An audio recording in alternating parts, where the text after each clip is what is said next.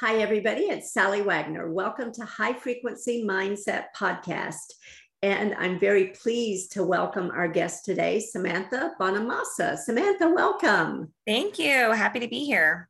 Likewise. So I'll introduce you to our audience and then we'll have a conversation. How about that? Sounds great.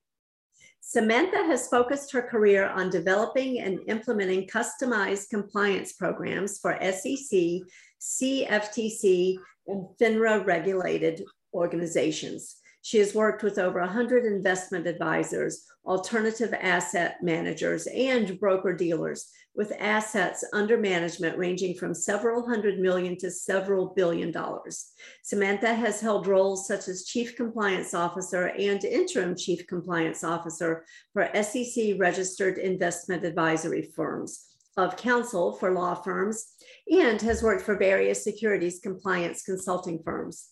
Samantha founded Coast to Coast Compliance, providing proactive, comprehensive, and independent compliance solutions, including investment advisor registrations and filings, drafting and revising compliance policies and procedures, compliance program testing, mock audits, annual reviews, compliance onboarding, and employee compliance training. Samantha received her BA cum laude from the University of Florida and her JD from Ave Maria School of Law. Samantha is admitted to the Florida Bar and to the Bar of the Illinois Supreme Court. She is the Director of Events for Chicago Financial Women, an NFP organization that is committed to expanding the professional networks of Chicago area women in the fields of finance and financial services. Samantha, again, welcome. Thank you. Thank you. Happy to be here and glad you're having me. Well, absolutely. So uh, I'm I'm very interested in your compliance work. Uh, I've I've done compliance, not financial compliance, but real estate uh, compliance, uh, federal government program compliance, all of those kinds of things. And I so appreciate your work and what you're doing to help people come into compliance and all those things that I mentioned the policy development, the training, those are such crucial parts of what you do, right? Absolutely. Absolutely. I always say it does me no disservice to help other people succeed. And there's so many ways in which you can provide compliance consulting services, including training others to do it internally. They don't always need an outside vendor. They might want to be set up to figure out how to do it on their own. So those are absolutely very crucial pieces. Right. And and those are some of the things that are in the guidelines from DOJ about what is an effective compliance program. Yep, absolutely. DOJ, the SEC. Uh, while you listed many of the different regulatory authorities I work under, I'd say the SEC is the biggest one. That's the main focus area mm-hmm. um, of my practice. But yep, they all apply. Absolutely. so you've had experience uh, working in organizations, and now you're working as a vendor for them uh, yes. contracting with them. How did that transition happen? Well, so I started my first job out of law school was in-house and working in an investment advisor broker dealer and it was where I understood the intersection of legal and compliance. So I'm really appreciative to have be able to look back and have that experience because it's what laid the framework of my entire career. Then I actually went into compliance consulting services, but I was an employee. So it was, I got to kind of see the best of both worlds and what I liked from each.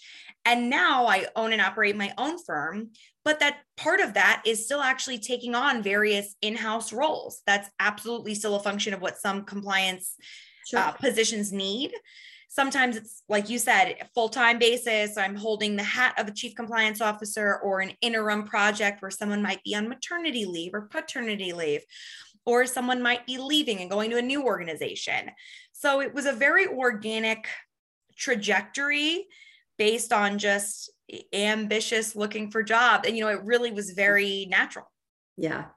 I think that happens to a lot of people when we're looking at expanding beyond or outside that in house role uh, where we want to be out on our own and the greatest service we can offer is to fulfill a role that is still in house. Yeah, absolutely. And it's so interesting you say that because I actually wanted to go in house after I had been at different consulting firms. It was my intention to just solely go in house. But what I realized was after various success, what I would call successful interviews, it would go one of two ways. The interviewer, so to speak, would either say, Wow, you've got so much experience. You'll be bored here. You do yeah, this for like right. 20 clients, dozens of clients at yeah. a time. You need something more engaging.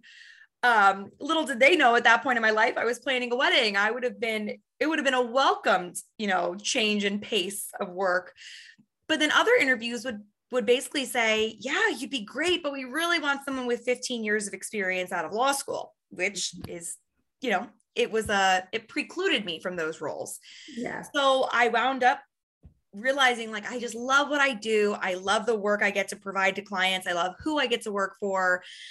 I guess I need to launch my own firm. So I I became what I now call an accidental entrepreneur. Yeah. Which is exciting because I never thought I would be my own boss, but here I am and haven't looked back since and again i think that happens to a lot of us you know we, are accustomed to certain positions and then suddenly it, for whatever reason those positions aren't forthcoming and we're like well i i can do this right? And so uh, it really is it, when you when you look at it in the right way it's a fabulous opportunity. Yes yep one yeah. of which I'm so grateful for. Yeah.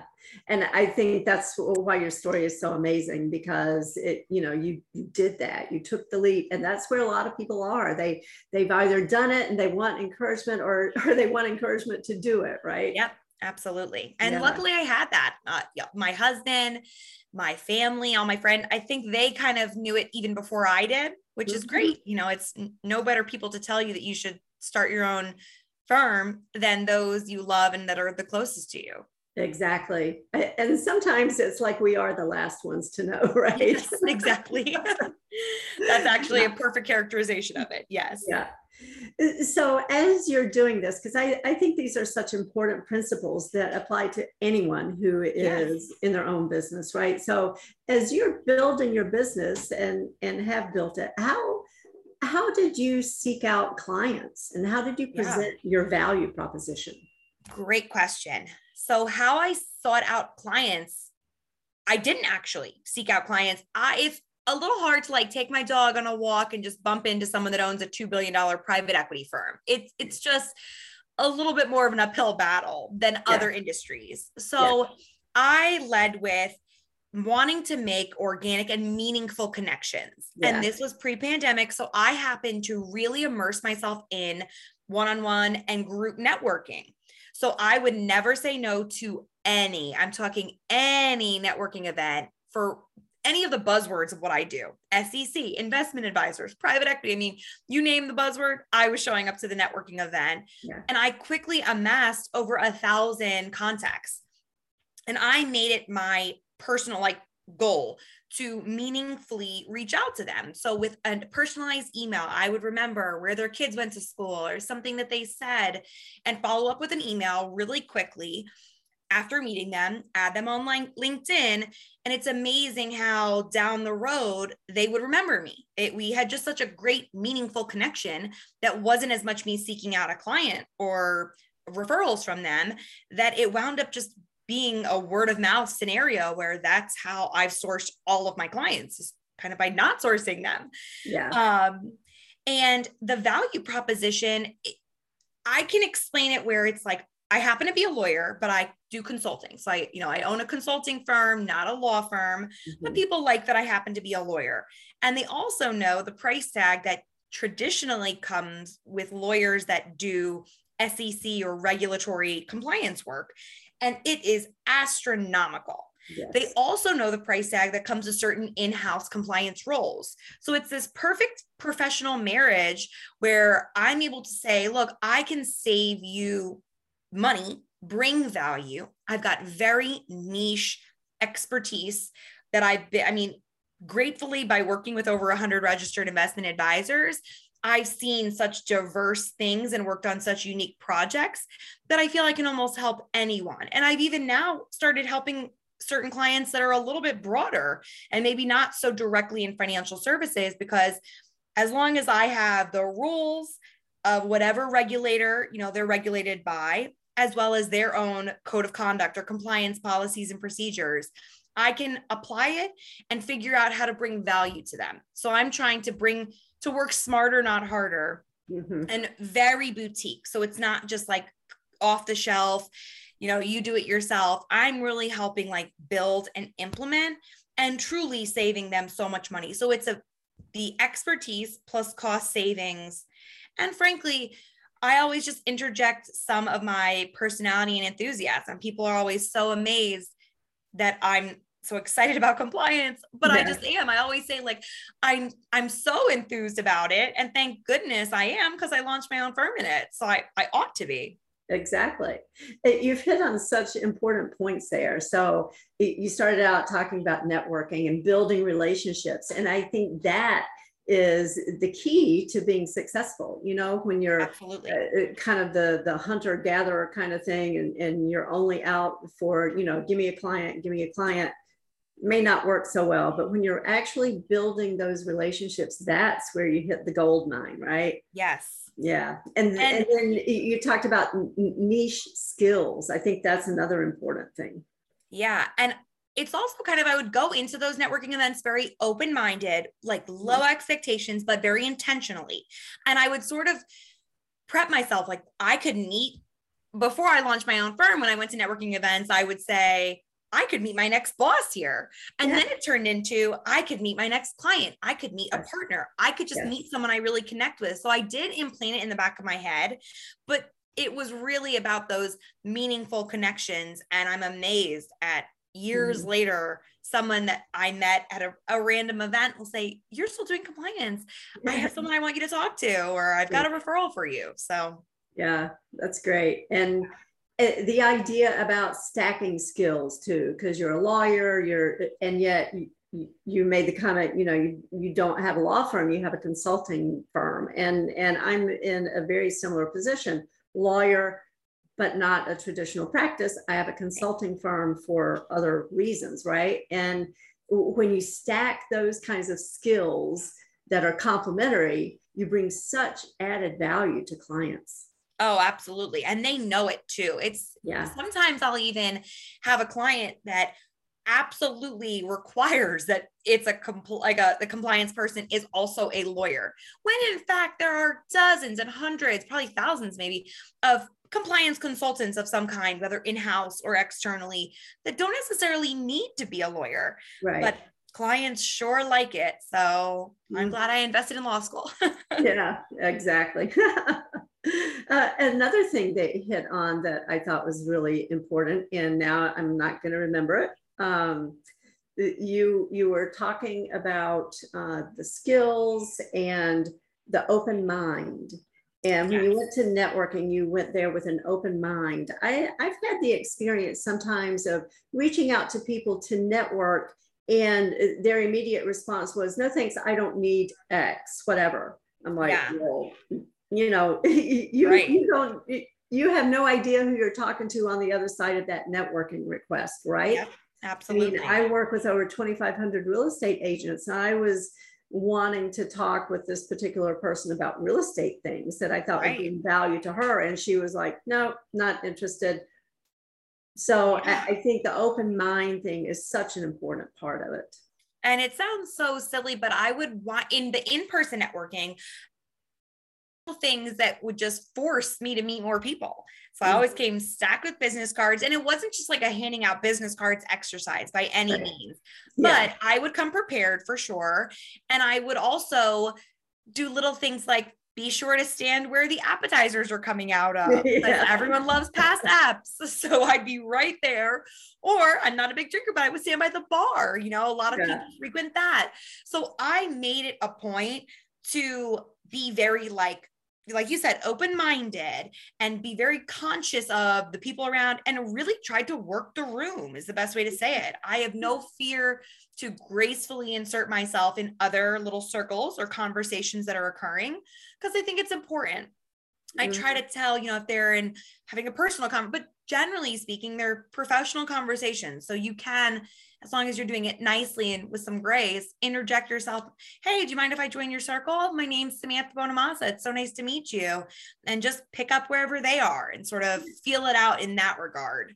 Yeah. So that made it a lot easier. I was not afraid. And my law school friends always joke to this day that they had no choice whether to be friends with me or not. I just sort of was like, Hi, my name's Samantha. So nice to meet you. Can't wait to start this journey together. yeah. Yeah. Uh, uh, again, very excellent, very valuable concrete steps on how to network, right? Yeah. Uh, it, you got to be fearless. You you you can't yes. let all those things hold you back. Otherwise, you're just going to be, you know, in the corner alone. Yeah. yeah. Um, it, I love the idea about next to the appetizers, next to yes, the bar. Yes. I've I've heard people say, you know, they kind of position themselves close to the door yeah. and they oh. designate themselves as a greeter. I love that. so I mean, they're all kinds yes. of, but they're fabulous ideas, right? Yes, because absolutely. Push us to connect with other people, and that's why we're there. Right. Yeah, I, I just love the concrete steps because you know sometimes we get caught up in the theory of things, and yeah, concrete steps are where it's at. Absolutely, and for networking, it's just what you've got to do and I, I, can attest to it because I am not exaggerating when I say I met over a thousand people in a nine month period. But no better way to do that than when you first launch your own firm mm-hmm. and you've got less work than you, you know, by all means, I couldn't do that right now. I've got yeah. too much work and too many clients, which again, I'm so grateful for. But it really did take that legwork in the beginning. So, mm-hmm. absolutely. Yeah. And, and it makes perfect sense. And that's something that translates into any business, right? Yes. Uh, you know, whether you're trying to find compliance clients, whether you're trying to find real estate clients, but whoever yeah. you're looking for, when you dedicate that time to building those relationships, you're going to get the business. Yeah. And then once you get the business, something I've learned I think is so important, I try to keep up with all the time is just making it a point to realize that people are so different and they have different needs and wants and even in the professional sense so i try to figure them out really quick and speak to them and write to them in their profession what i call their professional language of love because yeah. They might want the really succinct bullet point version layman's terms like so easy a fifth grader could understand it. Yes. They might want a long memo like law review type article, very detailed. So I try to, I'm never going to shy away from giving the hard facts and the non negotiables, right? Because in my mm-hmm. industry, I'm just I'm the bearer of bad news sometimes. So like, here's what the SEC came out with. Like, we've got to do it, but here's how I can make it practically doable for you and your firm. Yeah. Um, so without overburdening them, and then just making sure I chunk it down to small bullet points or expand upon it depending on what they want and need yeah i think people appreciate and want that you know yes. they don't want somebody who's going to sugarcoat it and and not be forthcoming with the right. information whether it's good or bad right right and if yeah. you come with the information and that knowledge base but like I said, with some positivity and enthusiasm and mm. the willingness, like I'll roll up my sleeves and assist you to get to where you need to be. And we'll do this in a practical way. They really appreciate it. Yeah, absolutely. Because you're coming to them with solutions. You're not just going, well, yes. that's it. exactly. That, that's a great way to put it. You're right. You're not just pointing out the problems or what they need to do. Your solution, you know, you're providing a solution. Absolutely. Yeah, exactly. So you and I met uh, because of a book project that we worked on. Uh, yeah. Yeah. Correct. So, would you uh, care to share a little bit about what your chapter is about? Yes. So, my chapter actually is about much of what we've been talking about today. It's yeah, it's titled Accidental Entrepreneur. Yeah. Um, because unlike so many other people that I know, and even as part of that book, that were like serial entrepreneurs that have been an entrepreneur for forever and they always wanted to be, mine was just by happenstance. I explain it that me becoming an entrepreneur was the result of me accidentally having too much experience compared to my years out of law school. Yeah. So like, like I said, it, it literally is, although there's definitely still some gold in there. So this hearing this shouldn't negate anyone from reading it because it's what's great about it is it was such a fun experience too to meet everybody, hear their stories, and the whole process of it. That yeah. too was something I never specifically set out to do, but I'm so grateful and excited that I got to be a part of it. Yeah. Yeah, it was really a fabulous experience. And as you say, to meet everyone who was involved in the project, to yes. hear their stories, everything is just so inspiring and uplifting. Yes. And I didn't realize just how many similarities there would be in underlying like themes and tones because I, you know, like I said, mine's I'm in such a different industry, financial services. I was like, right. Then the book is called Engaging Speakers Voices of Truth. Yeah. And so I was like, well, I do do, you know, various speaking engagements and I love truth. You know, it, it's sort of the baseline of what I do and who I am. So mm-hmm. fantastic fit and really excited to be a part of it with you. Yeah, absolutely. So I have a couple more questions for you. All right. And I'm I'm going to set up the first question. Okay. In my coaching, I use an acronym and it's MSG, and that stands for mindset, skill set, get off your asset. Because I think that really incorporates a lot of important principles. And, and we've kind of hit on some of those in our yeah. conversation today. So, as you look over your career and your journey from uh, in house position to accidental entrepreneur, is there a principle that you would identify that you believe contributes to your success? Uh, I would say that's a great that's a fantastic question. You need a uh, ambition. You you have to be able to excitedly kind of roll up your sleeves and do it. There's just no other way. It's not something like this isn't going to fall you need to create it. So i think it takes ambition and drive. And other people you know compliance can be kind of dry but i think it really helps to have that passion for it Yes. Um, because what's the fun in doing something every day that you don't enjoy doing? But I mm-hmm. think it really takes that passion, ambition, and drive. Yeah. And that's such a powerful combination, right? and and sometimes they get a, a bad rap you know where yeah. people think of ambition as oh that's not good right and yes it is and and certainly yeah. you want passion for what you do and you want that drive to really get out there every day and do it yes Exactly. Yeah, I love that. Such a fabulous combination. So, last question How can people get in touch with you? So, a number of ways.